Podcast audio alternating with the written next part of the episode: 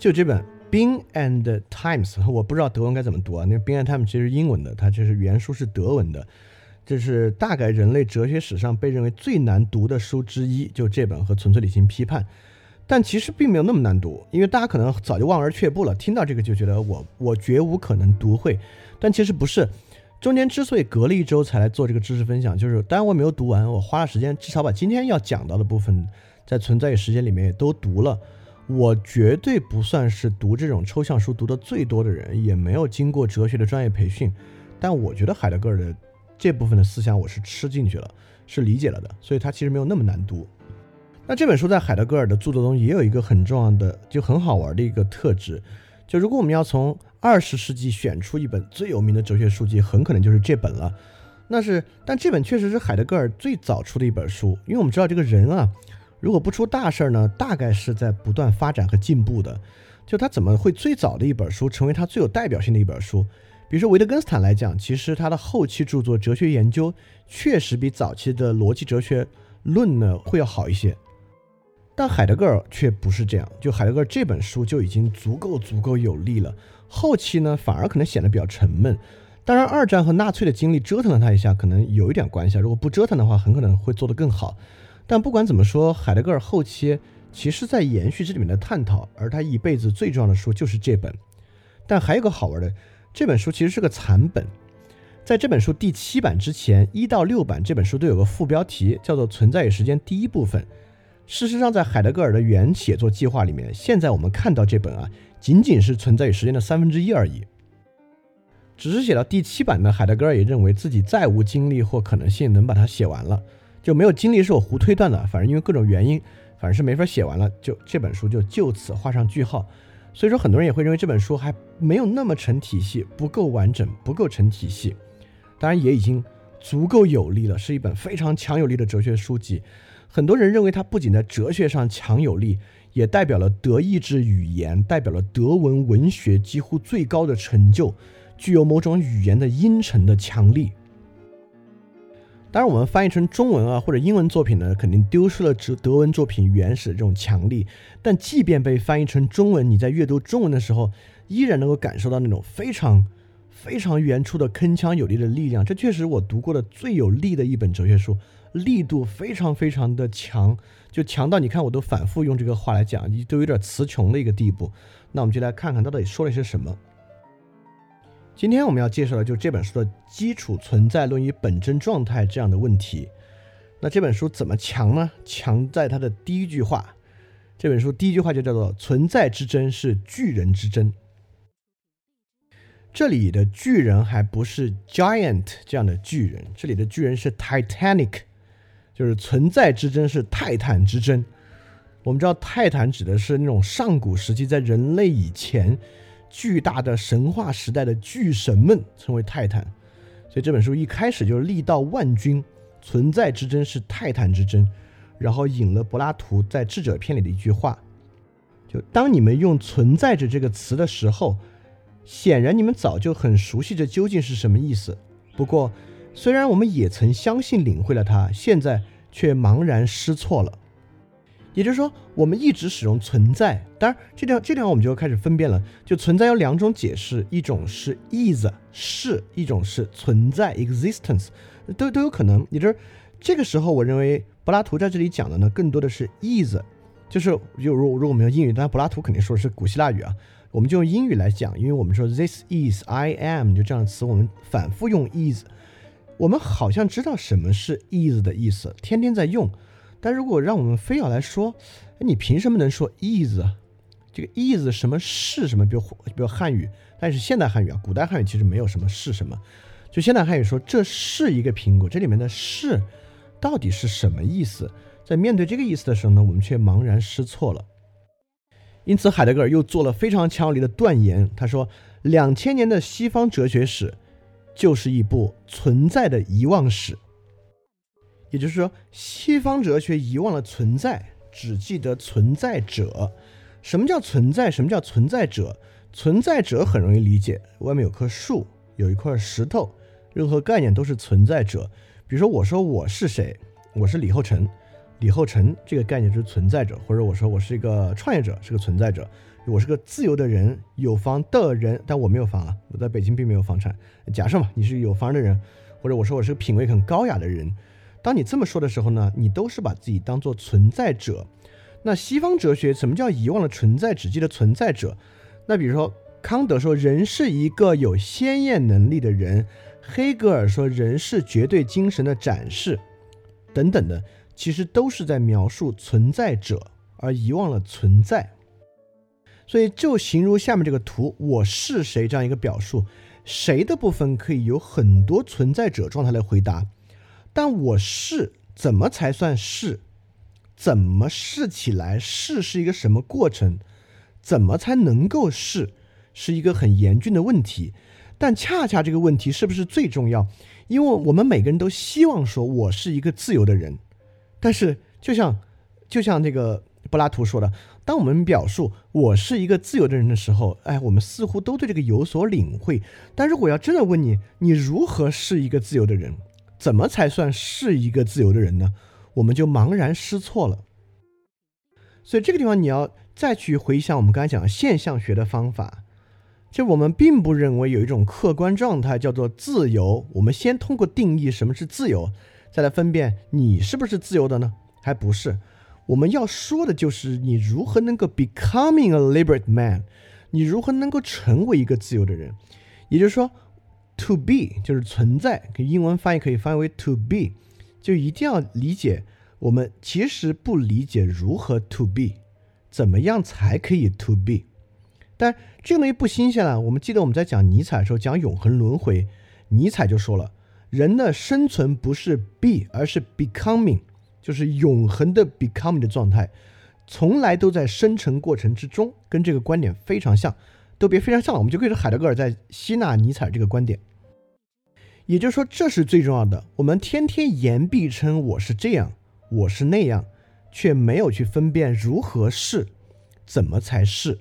甚至网上有些文章，比如五五个方法让你成为这样的人，十个方法让你成为那样的人，在描述过程中，方法呢也是在以存在者的方法描述，从来没有好好考察如何是。我相信，就这第一个分辨，我们已经可以感受到。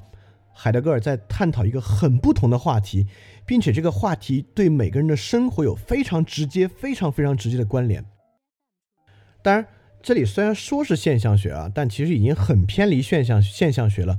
就这本书呢，海德格尔在题记里面是直接献给我的恩师与挚友胡塞尔，但胡塞尔看了之后呢，就给有人写信说这不是现象学，这这已经绝不是现象学了。但是呢。胡塞尔不接受这个题记，说这本书献给我，我沉不住，因为它不是现象学。但胡塞尔就在他的那本《存在与时间》的这个扉页和题记旁边写了话，就“吾爱吾师柏拉图，吾更爱真理”。所以，我们大致也能明白胡塞尔的意思。好，那我们现在大致知道这个存在问题在探讨什么了。那我们来说，那既然 OK，你在问这个问题，我们如何才能够是？那我们如何揭示？如何讨论这个问题呢？OK，现在我们知道了有存在者，有存在。我们过去遗忘了存在，只记得存在者，因此今天我们要重提存在。但如何提存在呢？那你反过来呢，也其实是存在者在存在。那会不会有一类存在者能够让我们逼近存在呢？有，这类存在者就是人。人是一个非常特殊的存在者。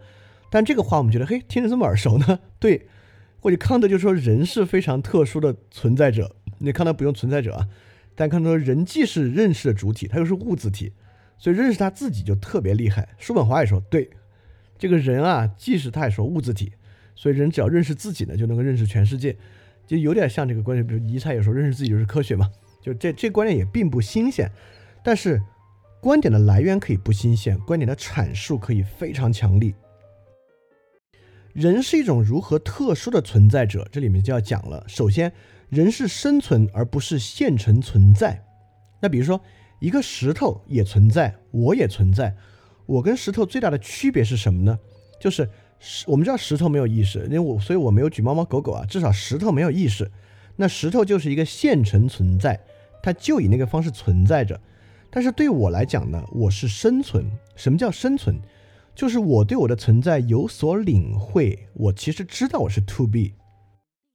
这就是汪峰为什么会唱“我该如何存在 ”，How I can to be something，或者我该 to be something，呃，什么什么什么 should I to be，就是这样的东西，就证明其实对于存在是有所领会的。我们每个人知道我是 to be 的状态，而不是一个石头的状态。当然，这并不代表你每时每刻都知道，你要每时每刻知道就好了。有时候我们还以为自己就是个石头呢。一会儿我们会举别的例子，就说跟别的存在不同，我们知道我是 to be，那我可以不举石头，我们可以这样来举啊。我们认为一个小昆虫，它总不知道自己是 to be 吧？比如昭菌、呃蜉蝣啊这种生物，它的生命极其短。我们知道它可能就是一个跟自然中的应激体，它不具备 conscious，它并不知道自己是 to be 的。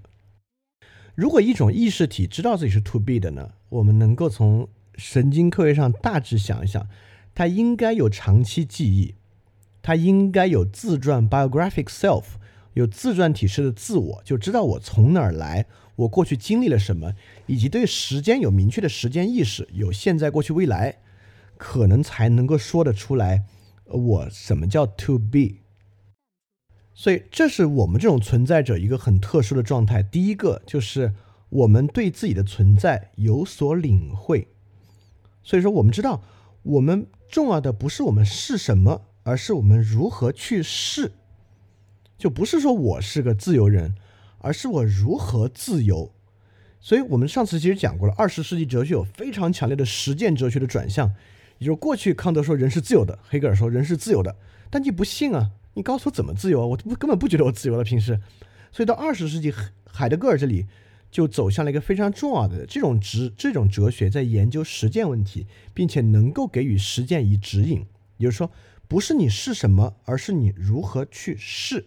这就是第一点，人的特殊性对我们的存在有所领会。第二点特殊性是人的存在向来我属。但这些话听着都怪怪的，因为它都从那个怪怪的海德格尔的德文词汇翻成中文词汇的。那其实也容易理解了，向来我属的意思就是说，人的存在是我，且仅能是我的存在。也就是说，我的存在不是你们的存在，你们的存在也不能是我的存在。我们所有人的存在都仅仅是属于我们自己的，这很重要。这为什么重要？我跟你说，如果我们的存在可以互相串。我的存在就是这个社会的存在，那就好了。你们今天现在就可以关掉，不用听这个事儿了。只要这个群体有一个人活好了，你就活好了。但很可惜不是这样，每个人的存在都仅仅是他自己的存在。也就是说，这是为什么存在问题性命攸关，就是因为每一个存在都必须为他自己负全部的责任。他如何领悟存在，他就如何存在。就是他真的理解不了存在呢，他就存在不好。他就活不好。如果我们说的稍微庸俗点的话，就是他你活不好。因此，人必须领会自己的存在是仅仅我的存在。那么，这里面我就举一个例子，怎么就活不好呢？也就是说，如果我们不认为我的存在是有可能性的，就是一种能在，能在的意思就是说，这种存在是指向未来的，是指向丰富的可能性的。但确实有很多人，比如说小确幸，你在放弃你的可能性，放弃你的能在。你在将你比喻为一个物，也就是说，我不希望未我未来有丰富的可能性，我认为我可能就能活到这一步了，我也就能够，呃，就我现在有的可能就是我能有的最好的了，我就守着它，就让它保持一个相对静止的状态，或者我就我就喜欢旅游，那就是旅游了啊，旅游就是我唯一的目的，那你就给你人生画上句号。所以你觉得你是一个物呢，你最后呢就是一个物了，你就真的把自己活成一个物了，而且。这个事儿别人也帮不了你，你旁边的人怎么认为他们的存在呢？也帮不了你。你如何领悟存在，你就如何存在。如果你领悟不了自己的存在是一种能在，是一种指向未来的可能性，你也就完全 get 不到这些。所以说，如何揭示存在呢？我们就要找到一种特殊的存在者，这种存在者的存在在揭示存在。这话就有点绕了，但呃原书更绕，但你大概能理解。就人就是一种特殊的存在者，两方面。一方面，因为他对的存在有所领会，他知道他自己是 to be 状态，是存在着的。第二，他的存在向来我属，仅仅是他自己的，因此是独立的。因此，我们透过看人这种存在者的存在，就可以理解什么是存在。刚才里面还有一个重要的，就你如何领悟存在，你就如何存在。这个观念也会有一个 alert，这就是主客观二元的打破。因为我们总会觉得。你怎么理解你自己？不是你真的自己，我们总觉得你还有个真的自己在外面。比如你觉得你是个好人，我们就不是，你平时说是是个坏人啊。那我们只能说他对自己的理解错了，或者说那不是他对于存在的理解。你觉得这是文字游戏对吧？他得非是他那个你才说是。一会儿我们会来看啊，就为什么人对自己的理解有本真状态与非本真状态。如果你理解到非理解到本真状态，你就一定会去做。这个你也可以用亚里士多德的实践智慧去帮助你理解啊，就是你如何领悟到存在，你就如何存在。也就是这种对存在的领悟啊，它不分想法还是实践。就你只要想到这儿，你必然做；你想不到这儿，你必然不做。所以它没有主客区分，它是一体的。它它是你的大脑、你的手，对吧？是你的意识、你的身体，它就是一。它还从这个角度上，人还真是主客一体的。因为我们不能说我们的意识就是大脑，对吧？不能这么说吧。但我们也不能说意识是完全离开大脑的。你也没有这样的感受，所以说。呃，我们就在这里，我们又回溯了一下，一一定要不断的去理解，不要有主客二元二元的区分，如何理解它是一体的。OK，我们就要通过人这种存在者呢，去揭示存在。那人是一种什么样的存在呢？那人这种存在就被称为在”，“在我们中文翻译为此在，也有翻译为原在、亲在的。呃，为什么要有这么多翻译？可能很，而且翻译可能有不同的指向，就是因为德语。这个词在我们这儿挺难翻译的，就“搭”在德语里面是一个是一个很短的词汇，它可以用在很多地方。搭可以表示这儿，也可以表示那儿，甚至可以有时候用在因为所以。但我们有点不通哲学啊，我有点不通的，完全不通德语。我这我就说看书上写的是这么写的，就“搭”这个词既是这儿也是那儿，既是因为也是所以。因此，“搭在”如果仅仅翻译为“此在”的话，好像仅仅表示了这里的意思。但我们应该能理解，Dasein 就是指人这种存在为什么是一种 Dasein，就是指它会在这里或者在那里存在。它每次存在的时候，它就知道自己是在这里或在那里存在，这样一个意思。也就是说，它是亲自存在的，它存在的是在哪里，它就在哪里，是 Dasein。海德格尔对这个还有一个比喻，就是有一个隐秘的树林。树林中有一个空地，所以天光一泻，照到这个树林空地之中，我们就看到了树林中的这片美妙的空地。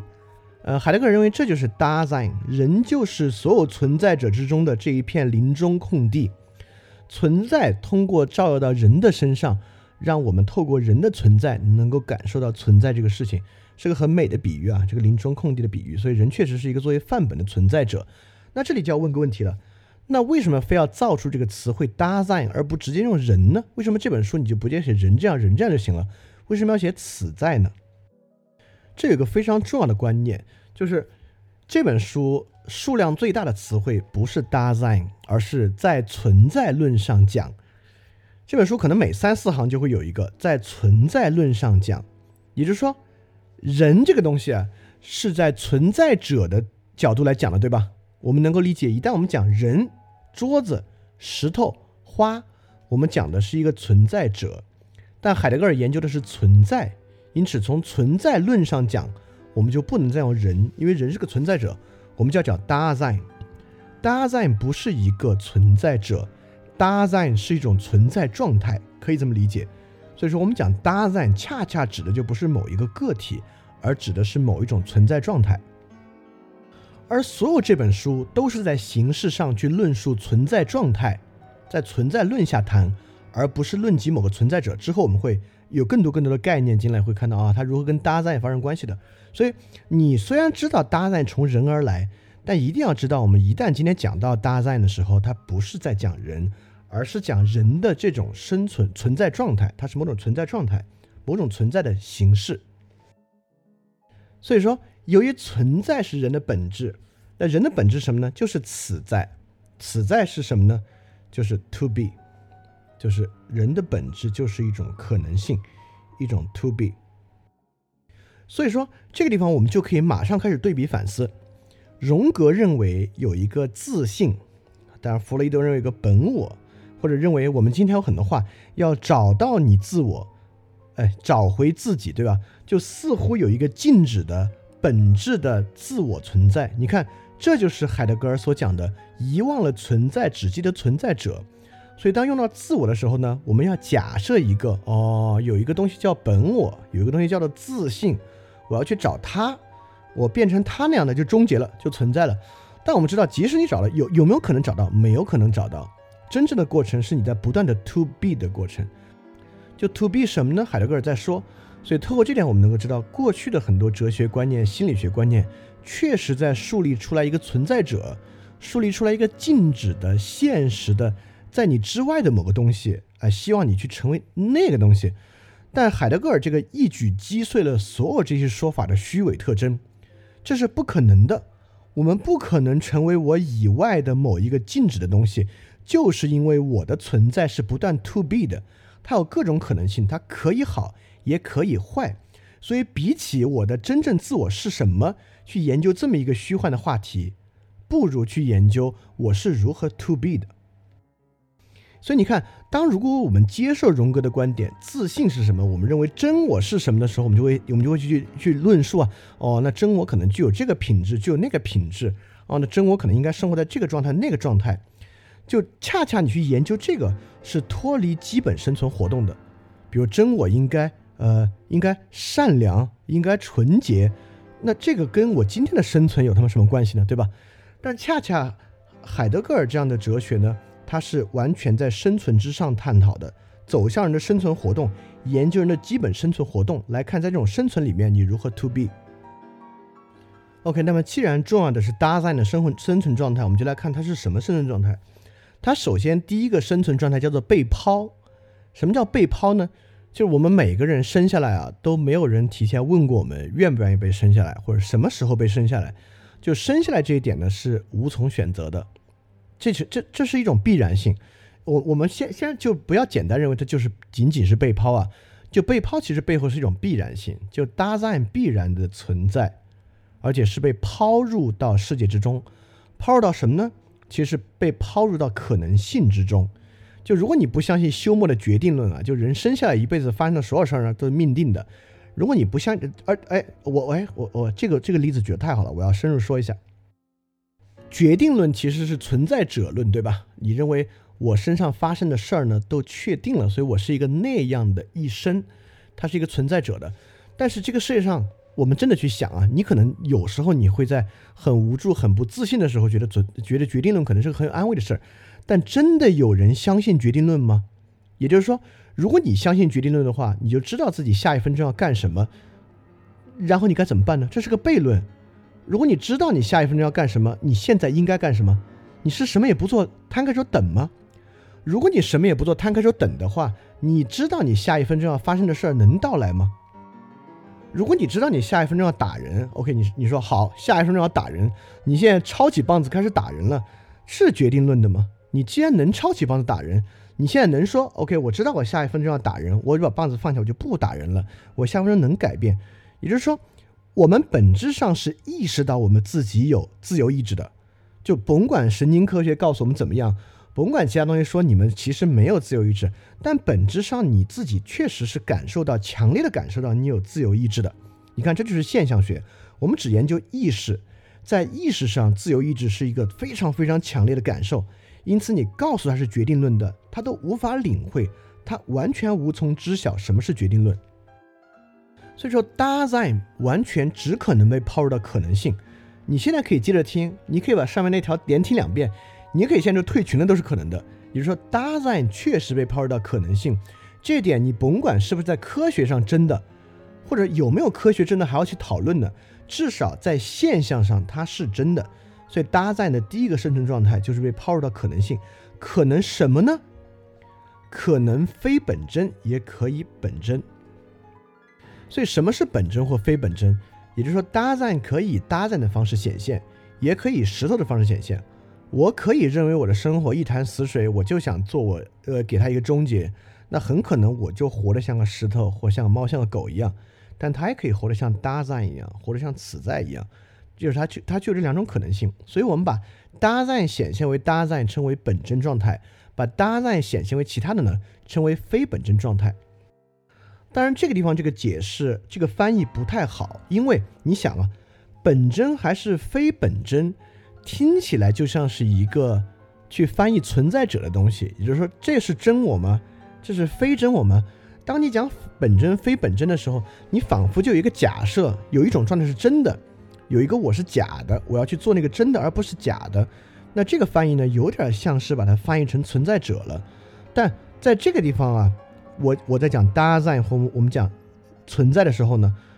本真非本真，我们换个翻译，我们叫它是或不是，对吧？我们这时候不用在这个词了，所以你也忘记此在这个词，你就是搭在搭在本身就是是，是可以是真的是，也可以是假的是，你就这么理解，会会更接近这个地方的意思啊。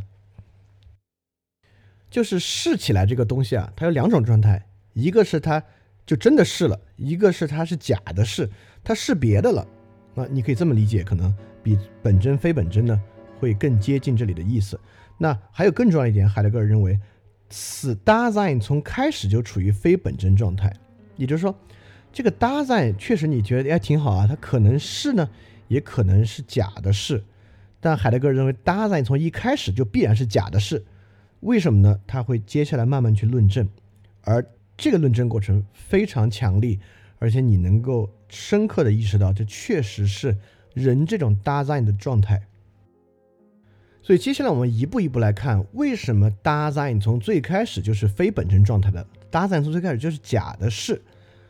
第一步就 Dasein 的第二个状态是什么？Dasein 在世，in the world design，在世界中。这个时候我们一定要界定世界啊，我会用回刚才那个例子，宇宙在人之前就存在。这里我们“宇宙”这个词指的更像是这个物质的宇宙，对吧？它是由星云、星系。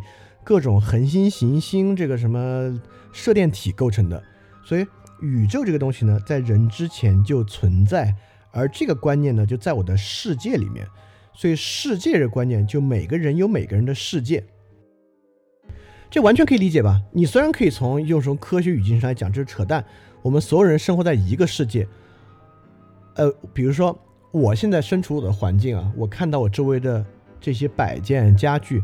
和你现在看你周围的摆件家具，你觉得我们理解的世界是一个世界吗？当然不是一个世界。就我们认识的人、见到的东西、有的知识、听过的歌都不一样。在你想我所处的世界 （my world） 的时候，是所有这一切构成的，而不是由这些我完全不知道的某某某某行星构成的，对吧？所以世界，我们可以用世界和宇宙来区分两个概念。宇宙指的是那个可能物质的那个世界。而世界指的是我身处的这个世界，而 Dasein 就 in der Welt sein，就是他生活在世界之中，就是先有生存活动才有世界。比如说，我们可以说我有我的世界，但你可以想，一个石头有石头的世界吗？一个石头呢，肯定就没有世界，因为它没有意识，它就不可能有世界。所以说，有一个非常重要的特征，就生存在世界之中。所以，当我们意识到这个状态呢，这是一个搭载的状态啊，呃，有一些存在者状态认为什么，你要想办法在某种状态与世界隔绝，在某种程度上独立的生存，就这些存在者状态的鸡汤呢，在海的至少在这个语境之下看来，就丝毫也没有意义。那么，在世界之中，design 此在是一个什么样的状态呢？这个状态被称为凡，叫做 Zorg。就当我说烦的时候，它绝对指的不是我不高兴那个烦的意思啊。所以烦这个解释也未必那么好。Zorg 有时候被翻译为烦，但这个时候烦可能更多是烦心烦神这个烦，有时候被翻译为牵挂，有时候被翻译为操心。呃，反正有有呃有一句李白的诗可能更好的在呃表达这个东西，就是弃我去者，昨日之日不可留；乱我心者，今日之日多烦忧。就乱我心者，今日之日多烦忧，就体现了我们这种注定的，呃，你甭管它叫烦神啊，叫牵挂，叫操心的状态，也就是搭在在世，一定在牵挂，在操心一些事儿。这地方可能你觉得烦是个贬义词啊，但牵挂、操心总不是对吧？这个讲的没有褒义贬义啊，就是搭在的一种很中性的状态。搭在你这么说吧，他脑子里不可能停下来琢磨事儿，他一定在琢磨事儿。他一定在为未来做筹划规划，因为我们知道搭子是 to be，是面向未来可能性的。一个再没有任何想法、再没有野心、特别懒的人，其实也离不开这种烦神牵挂这个 Zorg。这个 Zorg 在海德格尔看来分为两部分，一个叫 Bezorg，就是操劳，我们可以翻成操劳，就是我跟我的衣服，我要去洗我的衣服，我要去扫地拖地，我要去读书呢，这个叫 Bezorg，就是跟其他在者打交道。有另外一种很特殊的呢，就是跟其他 design design 打交道，就是我现在在跟你们说话，其实就是在跟你们打交道。你跟你的男女朋友啊，跟父母啊，叫做 Fearzorg，叫做操心，所以。我们可以把它翻中文翻译成操劳与操心。操劳呢是与其他物存在打交道，操心呢是与其他 Dasein 就此在打交道。所以除了被抛进世界 to be 之外，这个 to be 就带来一种基本的生存状态，就是这个 Zorg，烦神、操劳、牵挂、操心，就人是无法离开这个的。这个确实是一个很基础的状态。嗯，这又这又戳破了某一种谎言，就是总有一种生活认为我想活得轻轻松松。说实话，意思就是说你想不操劳，但真的可能吗？就是你有时候我想活得轻松，点，出去旅游，那旅游操劳的事儿更多，对吧？就是你你能够想象一种生活是不操劳吗？甚至某种，嗯，比如佛教的禅修的生活，那就是要排除这种操劳。那比如说很多，如果你们参加过灵修的人啊，你会发现，OK。不要想世间所有操劳的事儿，然后你就开始操劳了。怎么才能不想世界上这些烦人的事儿？怎么才可以达到那个状态呢？它本身呢又是一个操劳。甚至如果你略通佛理，你就会知道，即使达到那个状态呢，你又出现了新的 zorg，就是 OK，我已经达到一禅了，那怎么才能到四禅呢？怎么才能到更高的禅定状态呢？有这种 zorg 是不会停止的。所以说。这种烦神、牵挂、操心、操劳，就是 Dasein 在在世的基本生存状态。那么这里面就有两个对象，一个是操劳的对象，就是物；一个是操心的对象，就是其他的此在 Dasein。那海德格尔又分别区分了操劳与操心的几种状态。那么操劳的对象呢，就是此在与其他物的关系。恰恰是此在的活动，让其他物在存在中显现。但这种显现其实有两种显现方式，也就是说，其他物有两种存在的方式。一种方式叫做上手状态，也叫用具，它很像对应了亚里士多德的记忆里面的东西。就我们的文化很容易理解，就是庖丁解牛，对吧？我们知道庖丁用很快的速度就可以把一个牛分成各个状态，而且别人问庖丁：“哎，你这个刀能用多久啊？”那庖丁说：“那别人这种宰牛的刀呢，可能两三天就坏了。我这个宰牛刀啊，二十年了。也就是说，庖丁完全理解他这个刀，庖丁完全跟他这个刀可以说合一了。就这种状态叫做 Two-handed-height。Two-handed-height 就是上手之物状态。也就是说，你在使用此物，却并未感受到此物的状态。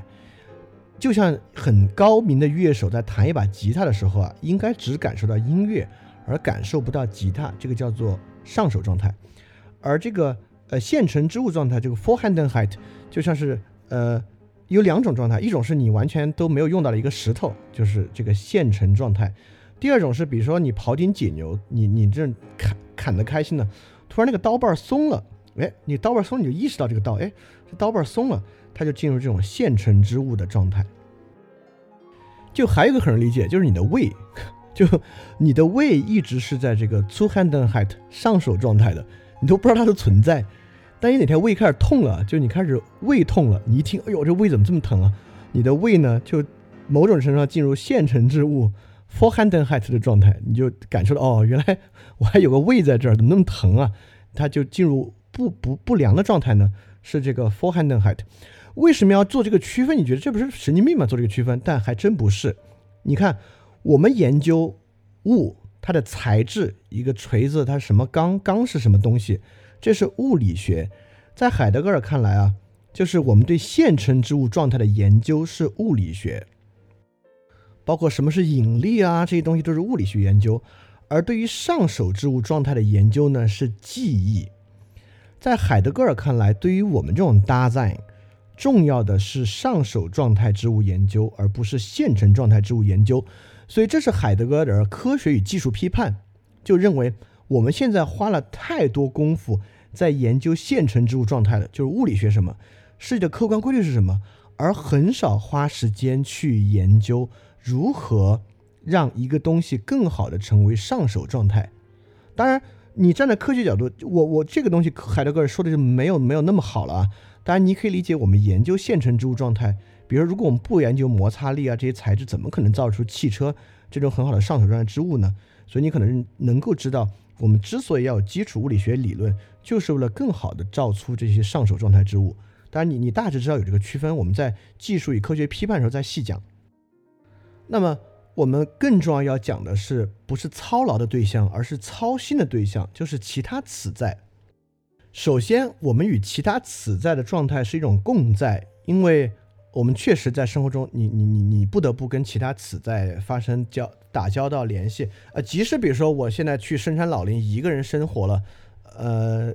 但我其实，在生活中还是会想到其他人啊，包括我可能听到那边树响，我心里就会想，哎呦，这是不是一个人走近了？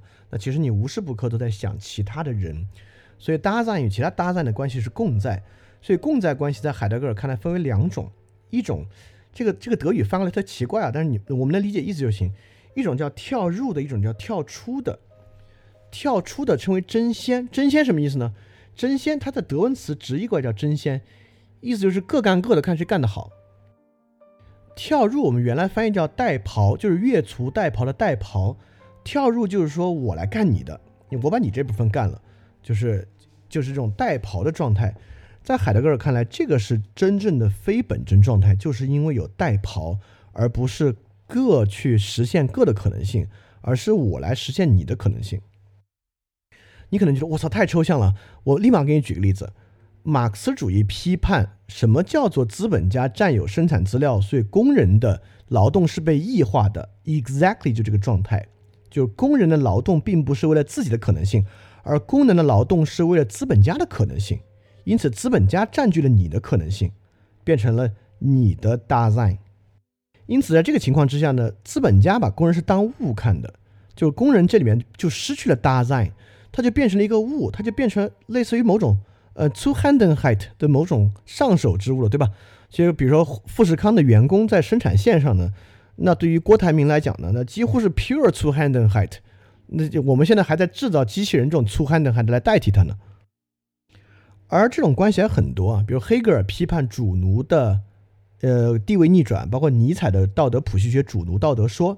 也就是说，事实上大多数情况之下，人与人的状态是跳入的，是替代式的。而不是争先的各去实现各的可能性，或者说，当我们以某种方式在一起合作的时候，在一个企业里面，它必然具有某种这种替代性，具有某种呃为别人而活的特征。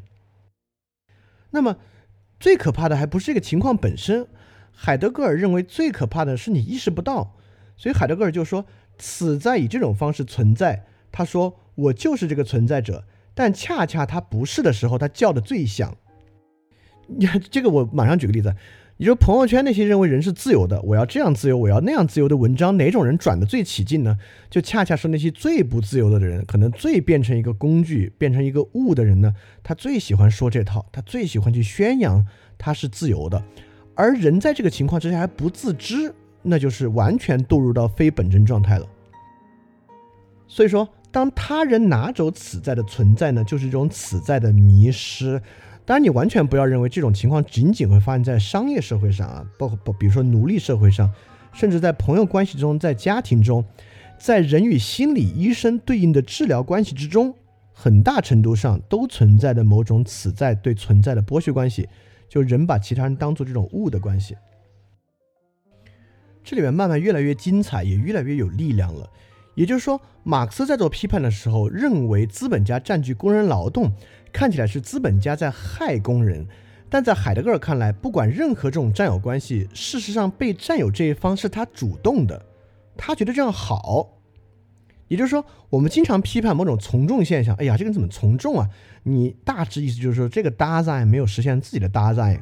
而让别人去号令了他的存在，比如他他他他太爱国了，他又太不爱国了，或者怎么样，他太相信某个东西了，你都会认为，哎，他是在别人号令他的存在，而在而这种东西在海德格尔看来其实是自愿的，也就是说，每一个 Dasein 此在都有一个冲动，他想让自己淹没于常人之中，他想让 does man 就是大家来代替他存在，就他他心甘情愿的让大家拿走他的可能性，包括什么小确幸啊，我很平凡啊，平凡是美啊，我做不了什么太大的事情啊，我只想过好我的生活啊，安全感啊。就所有这些表述里面都能够看出 Dasein 的一种倾向，他希望把自己隐于常人之中。当然，海德格尔不是个道学家，就如果你隐于常人之中，你好，你心甘情愿，你还乐意呢，那就那就隐于常人之家，也没什么不好，也不是非要把你拖出来实现自己的 Dasein。但隐于常人之中有一个问题，你是为了避免困难去隐于常人之中的，但当你真正面对困难，就比如说你生病了。呃，最严重的就是你面对死亡的时候，海德格尔就问一个问题：就人们只有在这种时候就会去问，常人在哪里呢？就比如说我面对我的死亡，好怕我的死啊！就大家平时都能够互相承担嘛，我平时隐于常人之中。那在我面对死亡的时候，常人能够带我出来死吗？海德格尔认为，每当面临这种状态，你去呼喊常人，而常人呢，却是查无此人。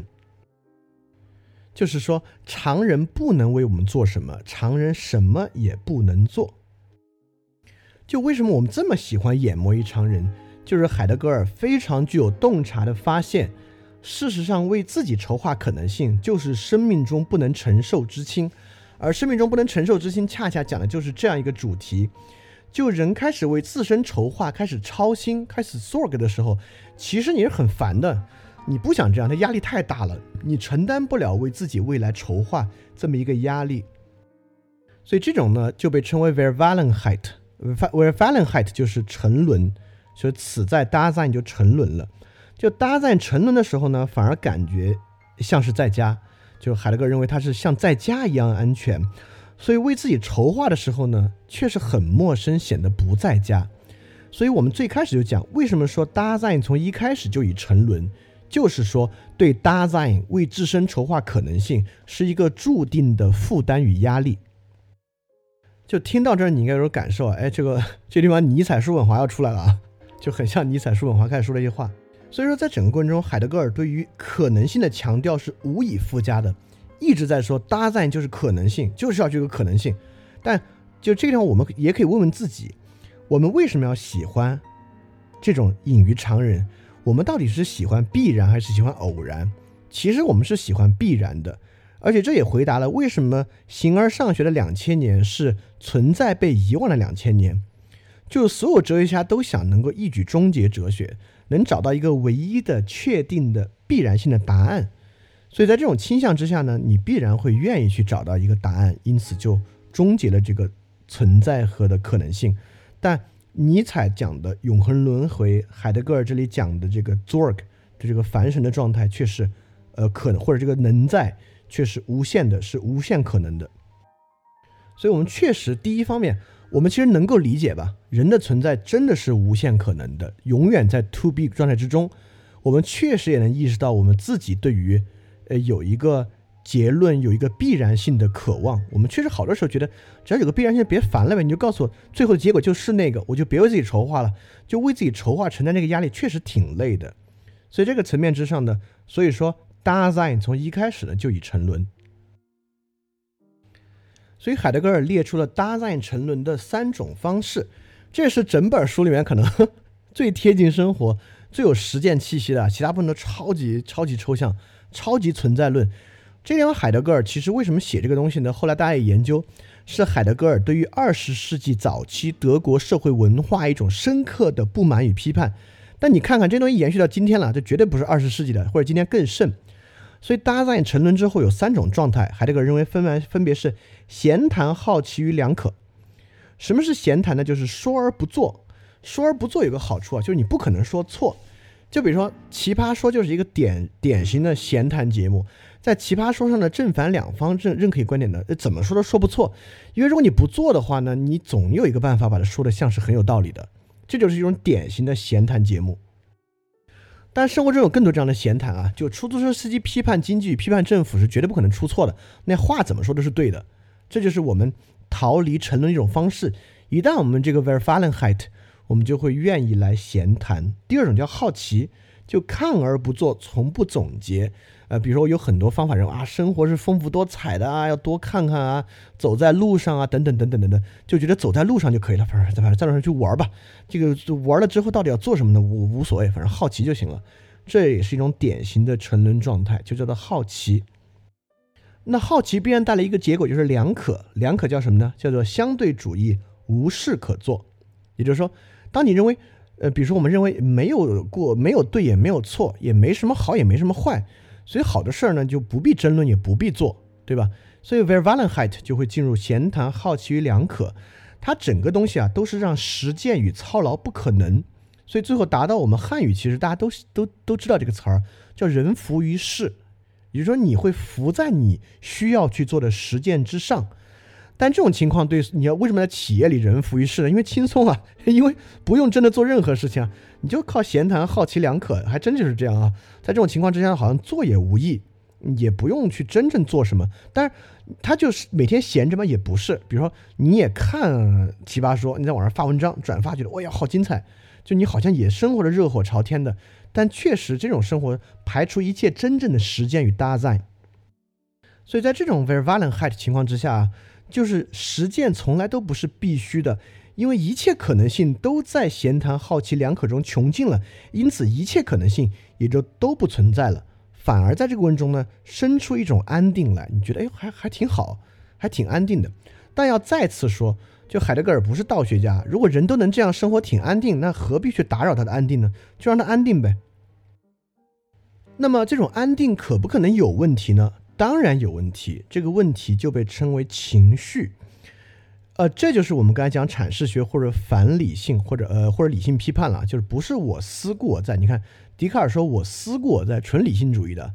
那如果这个话海德格尔说呢，就是我有情绪故我在，这个我在就是 Dasein，情绪反映了 Dasein。就其实我认识一个朋友啊，他他还挺有钱的，以前工作也很棒，然后现在就没工作了。那没工作，每天早上起来都是无尽空虚，就说：“哎呦，做点什么，好想做点什么，好想去上班啊！”但也不知道自己做点什么。你看，这就是一种情绪，而且这个情绪相当典型。我们一会儿还会继续去区分。其实很多人都有这个情绪。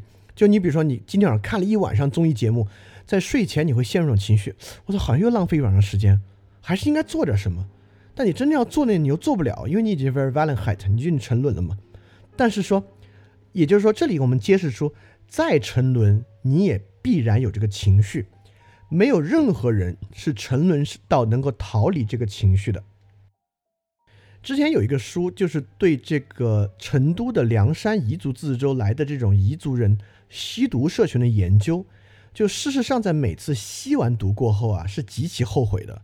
当然，在毒瘾来的时候呢，又又非常想吸。就吸毒之后，人人想戒，就是那个劲儿过去之后，人人想戒。但下次毒瘾上来呢，你又戒不了。所以也就是说，我们不可能认为一个人吸毒啊，就完全进入吸毒状态，就没有任何内疚感，没有任何坏情绪。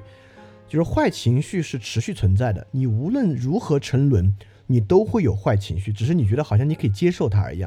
而坏情绪在提示着 Dasein 的存在。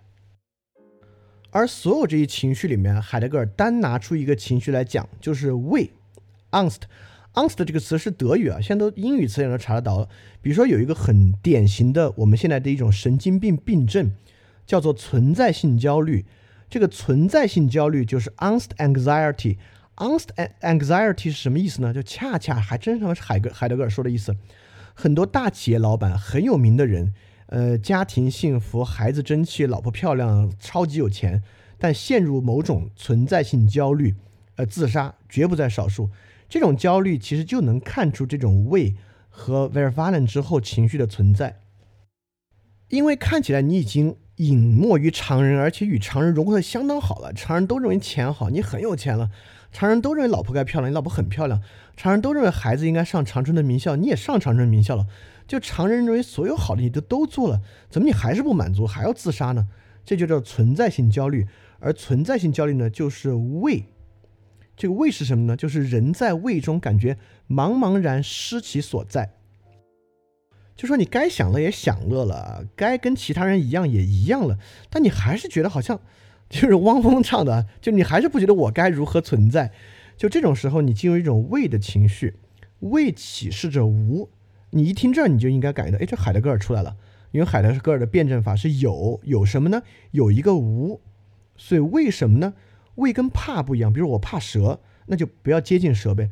畏跟怕有一个很大区别，就是你有所畏惧而不知道畏惧什么，就你很畏惧，但是你畏惧的是什么呢？你畏惧的是无。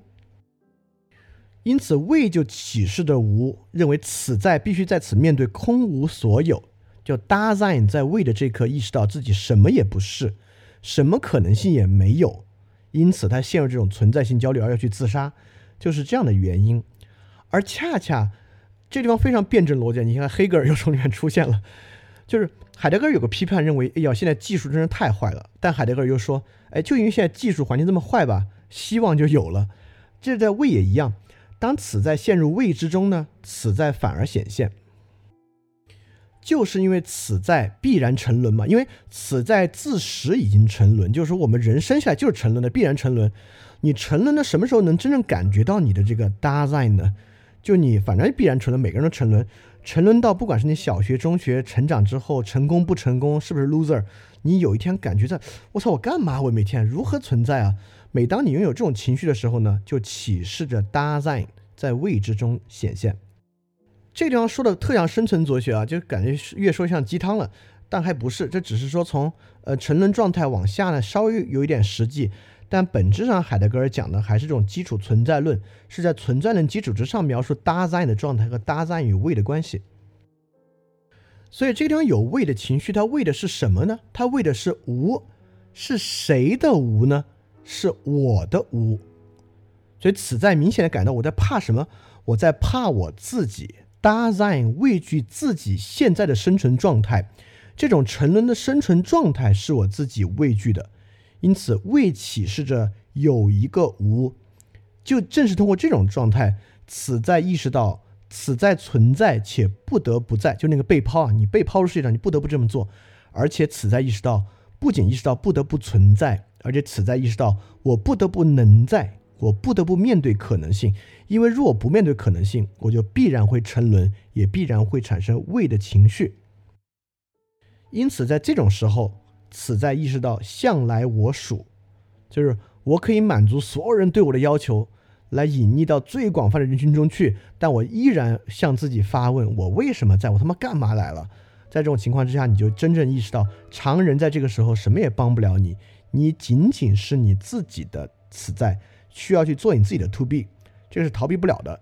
因此，为对于此在不断提示着 Dasein 的存在，是无法逃避这种可能性与 to be 的状态的。所以，就此在的存在，自始就一直想逃到芸芸众生中去，但未就启示着这种逃避是不可能的，必须面对这种可能性。所以说，我们这里就可以总结啊，此在的基本结构就是三个。第一，此在先行于自身的存在。什么叫先行于自自身呢？就是此在总是现在的未来，它总是指向未来，指向可能性，指向 to be。所以此在不是什么，而是此在成为什么，如何成为。所以此在一直是一种先行于自身的存在。就这个地方，我们再往下讲，你就能够意识到，它已经完全超出那种有点像生存逻辑的，呃，生存哲学东西了。完全是完全是基础存在论的。你一定要海德格尔走的多抽象，有多么有力。第一就是此在是先行于自身的存在，它一直指向可能性与 to be。第二就是此在是已经在世界中的存在，它是被抛的存在，被抛入到世界之中，它必然在，不得不在。所以这是此在的第二个基本结构。第三个基本结构就是作为寓于室内某物的存在，也就是说此在必然沉沦。有此在的第三个结构就是他他他太想隐匿到常人里面去了，隐匿到某种某个群体的芸芸众生里面去，因此就可以不用谋划自己的未来。所以这三个呢就是此在的基本结构：先行于自身存在，不得不 to be；第二，在世界中存在，被抛；第三，作为寓于室内的某物存在，沉沦。所以这个 Sorg。Zorg 这个凡呢，就是此在面临这种基本结构的最基础的生存状态，就是对自己生存的承受和展开、开展都行，这就是此在最基本的状态。那每个人的 To Be，就是对于自己向来所向来我属的生活的承受并展开。听起来有一点悲观主义，但如果你真的接纳这个可能性呢，就是一个非常好的事情。当然，这其实就是二十世纪哲学已经走出了理性乐观主义，就大家不再有那种很天真的理性乐观主义，开始接受它到底是一个什么样的生活。这里就是二十世纪哲学已经走出了康德和黑格尔那种理性乐观主义，认为人的存在很好，认识真理，实现自己特别好。就是他开始走入某种存在主义哲学，因为海德格尔深刻的影响了各种存在主义哲学，就能够意识到他听起来是个挺悲观的状态，他很可能真的是要真的是呢，你也得去接受这个可能性状态，因为不然的话你就一定会畏。那这个时候接下来就要开始讲了，那既然此在面临这样的结构，那此在该怎么办呢？那第一就是海德格尔著名的死亡哲学，此在应该向死而生。这个听起来特别陈词滥调啊，因为我们听向死而生啊，什么什么西藏生死书啊，听太多了。海德格尔比这些都要有力，都要深刻。那第二个就是存在于时间里面的时间，如何透过对于时间的结构来把握 Dasein 与 Dasein 对死亡的揭示，并且如何能够接受 Dasein to be，不断寻求向未来可能性展开的状态。那这就是我们下周。要来分享的话题包括海德格尔的死亡哲学与海德格尔在存在与时间中的时间哲学部分。